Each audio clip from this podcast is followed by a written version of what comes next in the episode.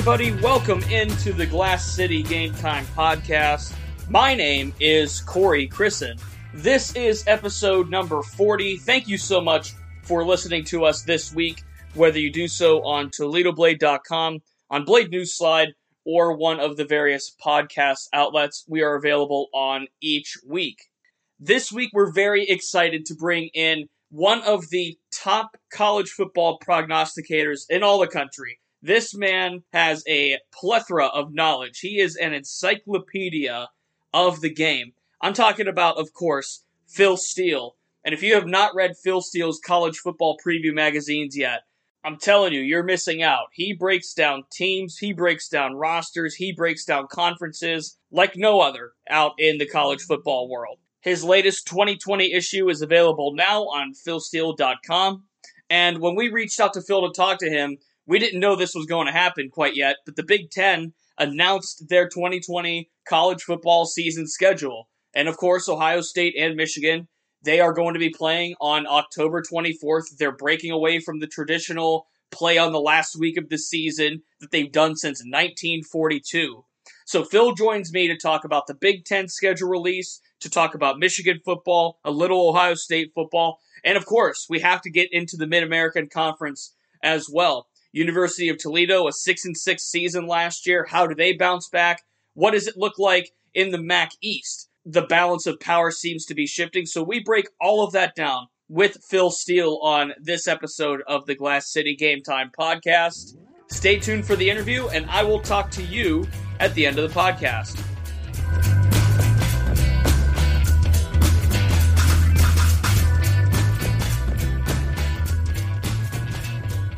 It's that time of year, Corey, uh, but it's also my favorite time of year because, uh, you know, no deadlines, no magazine deadlines. That six month process is over.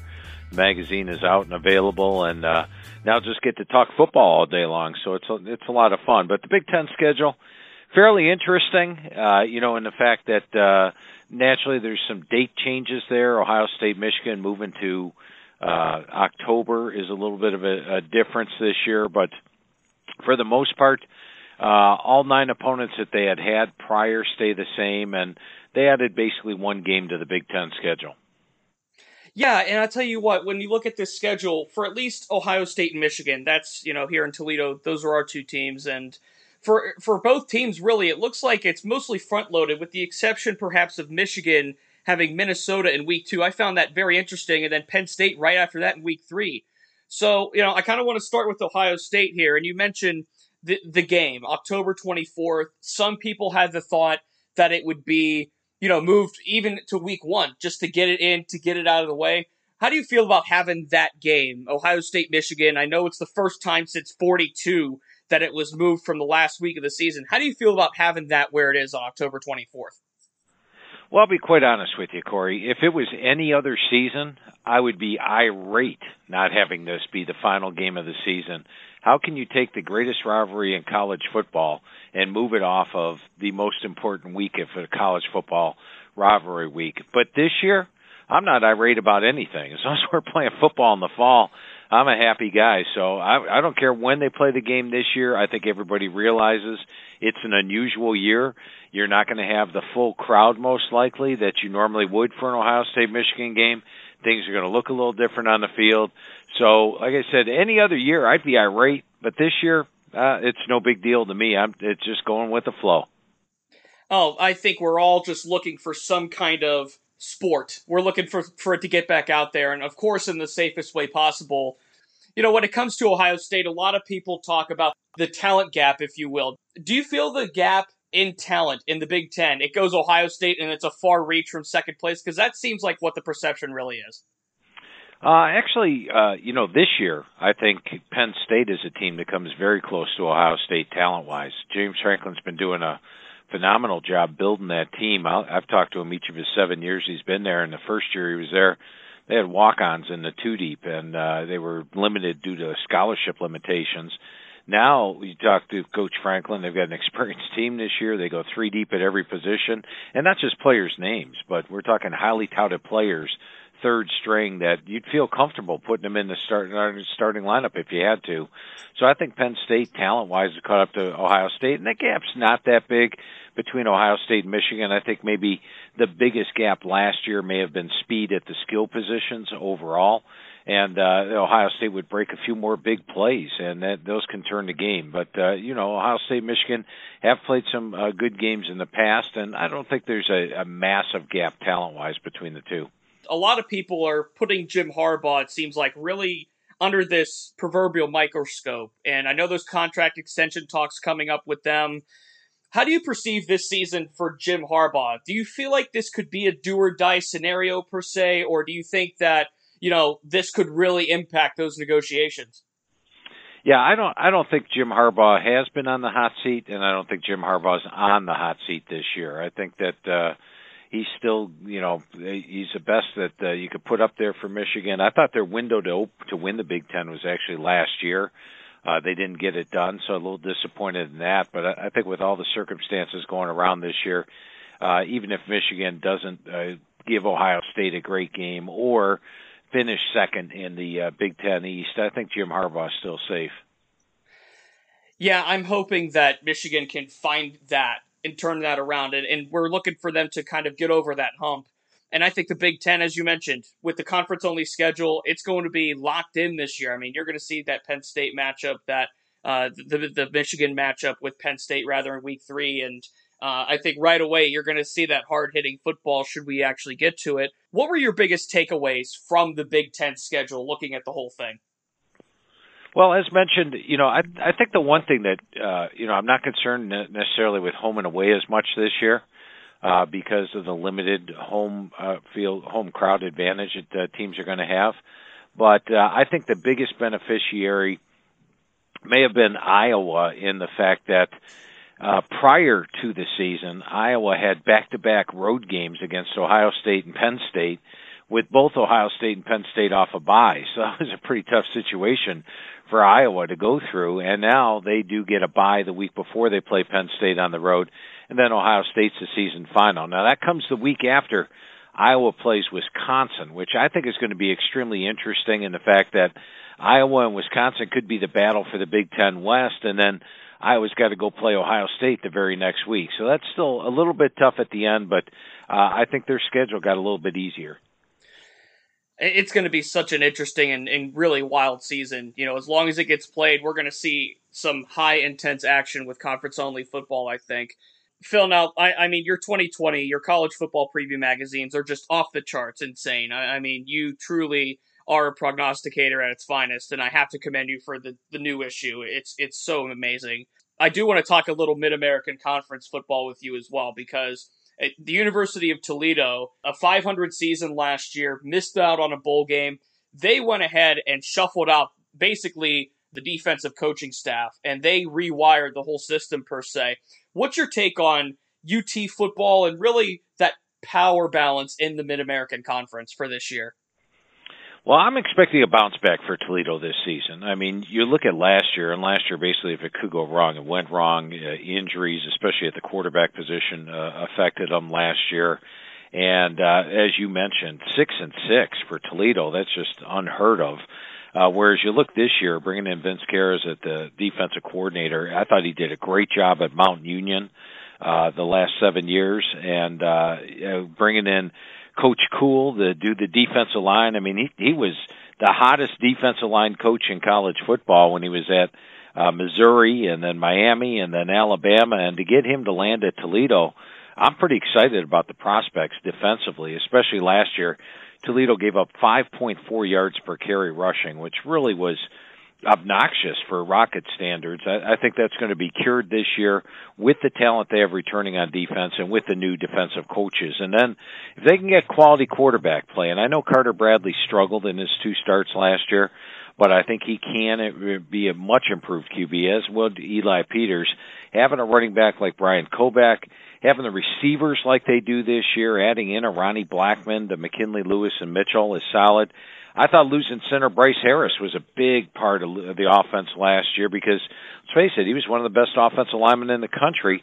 Getting him back is going to be a plus there. So I think Toledo uh, clearly a contender in a, in a wide open MAC West. I mean, the MAC West is a tough division in the MAC. Central Michigan, Jim McElwain proved last year he can get it done, and and he's got plenty of talent coming back. Western Michigan with uh, Tim Lester. Uh, they do have to replace their quarterback, but he's comfortable with Kaleb Eleby at the QB spot.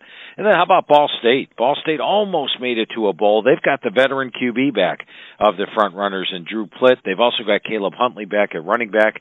I think Ball State's going to be uh, worth a look this year as well. So it's uh, it's going to be a very uh, very wide open West, but I went with Toledo to win it this year and get back to where they they usually are yeah, a, a, wild MAC West, if you will, with, with loaded with talent. And University of Toledo, we're hoping at least they can, you know, turn that back around from last year. Again, you mentioned it, 500 seems it's just unheard of at University of Toledo. But Phil, I look at the MAC East, and of course, Bowling Green State University. They're kind of in a rebuild with Scott Loeffler. Um, what's your take on the MAC East? And it seems like this power always is shifting every year. And you know, last year it's one team. This year it's another team, and you know you look at Buffalo this year, and who could it be in the MAC East? What's your take on that on that power struggle? It seems like there is over there. Yeah, we got uh, I think four real good teams on the MAC East. Now, if you're a Bowling Green fan, I will say this: have some patience with Scott Loeffler this year. They're trying to build this the way that Dave Clawson built this thing. When it that was a patient thing, it took time, but when they did get it right, all of a sudden they were there. I think they're going to have vastly improved quarterback play with Matt McDonald, but probably still a year away from actually moving up uh, in the East. Now, I think Kent State was a wild card last year. Remember, they got that big comeback against Buffalo uh, and that spurred a final four win season. And I thought that Dustin Crum outplayed a first round draft pick at quarterback in the bowl game. In fact, he did outplay that first round draft pick from Utah State. Uh, so this is a, a Kent State team on the rise. Now Miami is a team that won the MAC last year. They were an underdog in a bunch of games. Still won the MAC, won the MAC championship game. They've got Brett Gabbert back at QB. And this year's team is better than last year's team for Chuck Martin. Has 17 returning starters whereas last year they only had 11. It's a much more veteran squad with a veteran quarterback. They're dangerous. Ohio U is always dangerous with Frank Solich, and you know not only do they have Curtis Rourke back, who's the younger brother of Nathan Rourke, but they had in Armani Rogers from UNLV, a grad transfer. This guy was one of the top quarterbacks out of high school. He's number 49 rated quarterback. USC wanted him. He ended up going to UNLV.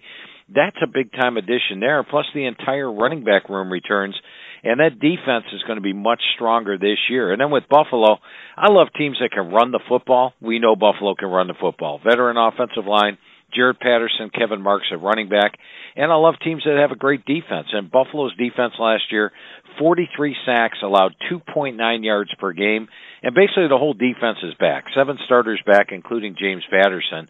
So I think it's extremely tough to uh, uh, win the MAC East this year. Highly competitive. Phil, a couple other points here, and I know you're a very busy man this morning, so I want to, you know, kind of make these brief if we can. Going back to the Big Ten, looking at Ohio State, uh, a lot of the prognosticators, the majority would pick Ohio State to win the Big Ten. Do you feel the same way going into, into this season? I did pick Ohio State to win the Big Ten this year. I had a lot more question marks about Ohio State last year. I had question marks about a defense that had given up 400 yards per game the previous year, an offensive line that had just one returning starter, a brand new quarterback, a brand new head coach. All those questions were answered. Justin Fields had a 41-3 ratio. The offensive line was fine. This year, basically the entire offensive line returns. Justin Fields is back and this uh, Ryan Day is now in year two. So yes, I have Ohio State favored to win the Big Ten this year. In fact, I've got number one in the country overall. So national championship aspirations for sure. Absolutely, and uh, I've got them winning it all this year. So it's uh, if you're a Buckeye fan, you should be pretty excited about this upcoming season. We heard this morning. We're recording this, of course, on Wednesday. We heard this morning that University of Connecticut says it's canceling its football season. And I say canceling because that's the exact language. There's going to be no UConn Husky football this season. say what you will about the program, say what you will about their status and, and playing as an independent as they were expected to this season, but for a major college football team to come out and say they're canceling their season, do you feel this could be some kind of a first domino that's going to fall? Not at all. Not in the least bit. With Connecticut for the last month, I wondered how is this team even going to play football this year? They're an independent. All the conferences are going to conference only games. The FCS is moving to the spring. The amount of teams that you're even available to play is tough to begin with. And let's face it, Connecticut's in a complete rebuild. They have been one of the worst teams in college football, and now they're going to the independent, trying to find opponents. They're not making any money on football, so uh, I I would have made the same decision if I was Connecticut. If I'm a Power Five team or a Group of Five team in a conference, I don't even consider that because it's a completely different set of circumstances. Yeah, that's it's such a weird thing that's kind of happening with that program. But some people might take that as okay, a major college football team's pulling back. Could this be the start of? But you know, do you think Connecticut's a major college football team? some would say. Some would say. Look, look, Phil, Phil. I went to Syracuse. So I'll never say that Connecticut's major in anything, okay? Especially okay. six overtime, ba- especially six overtime basketball games. We got them on that one. So I'll, so I'll take that. Phil, again, I know you're an extremely busy individual doing rounds of radio and podcast interviews and, and the whole nine yards. So thank you so much for the little sliver of time you were able to give us today to talk about the college football world. And we could have, of course, gone an hour and a half and some change with you because you are just an absolute sensational reporter when it comes to the college football world. Your magazine is insane and we love it. And uh, thank you so much for everything and the time this morning. We appreciate it. Well, it was great talking football with you, Corey. And one thing I would like to throw out to your listeners real quick, and that is that the magazine is usually everywhere. We print a couple hundred thousand of these things. This year I only printed 50,000, and it's only available at two places. Barnes & Noble and Books a Million. We have a lot of people saying they're driving all over looking for it. Well, don't drive all over. Just go to a Barnes & Noble, a Books a Million, or contact us at philsteele.com. Only places to pick up the magazine. But it was great talking football. And hey, I get the chance to talk some MAC football, so I was pretty excited today. Well, I'll tell you what. Let's let's talk more MAC football during the season. I'll, I'll leave you up on that one. All right, that sounds good, Corey. I'm looking forward to that because I love talking MAC, and naturally, a lot of the shows I do around the country really don't bring up the subject. But uh, I'm always looking for some action. Well, so are we. So we'll take you up on that midseason. Phil, thank you again. We appreciate the time. All right, have a good one, Corey. Thanks a lot.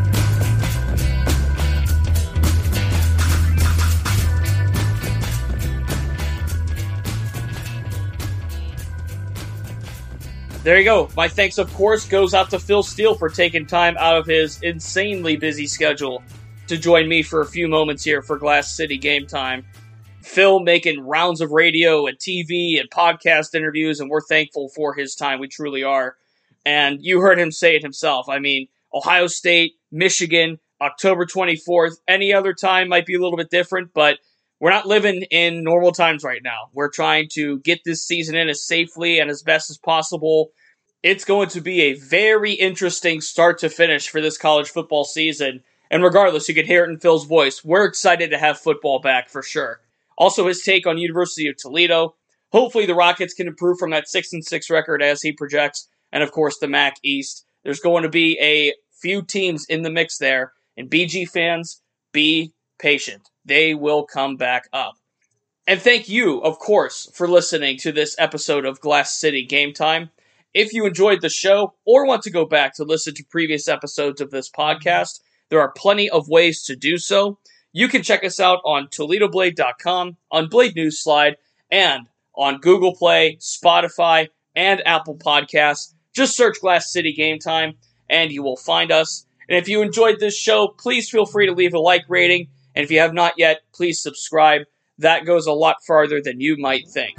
So, for Phil Steele, my name is Corey Christen. Thank you for listening, and I will talk to you next week.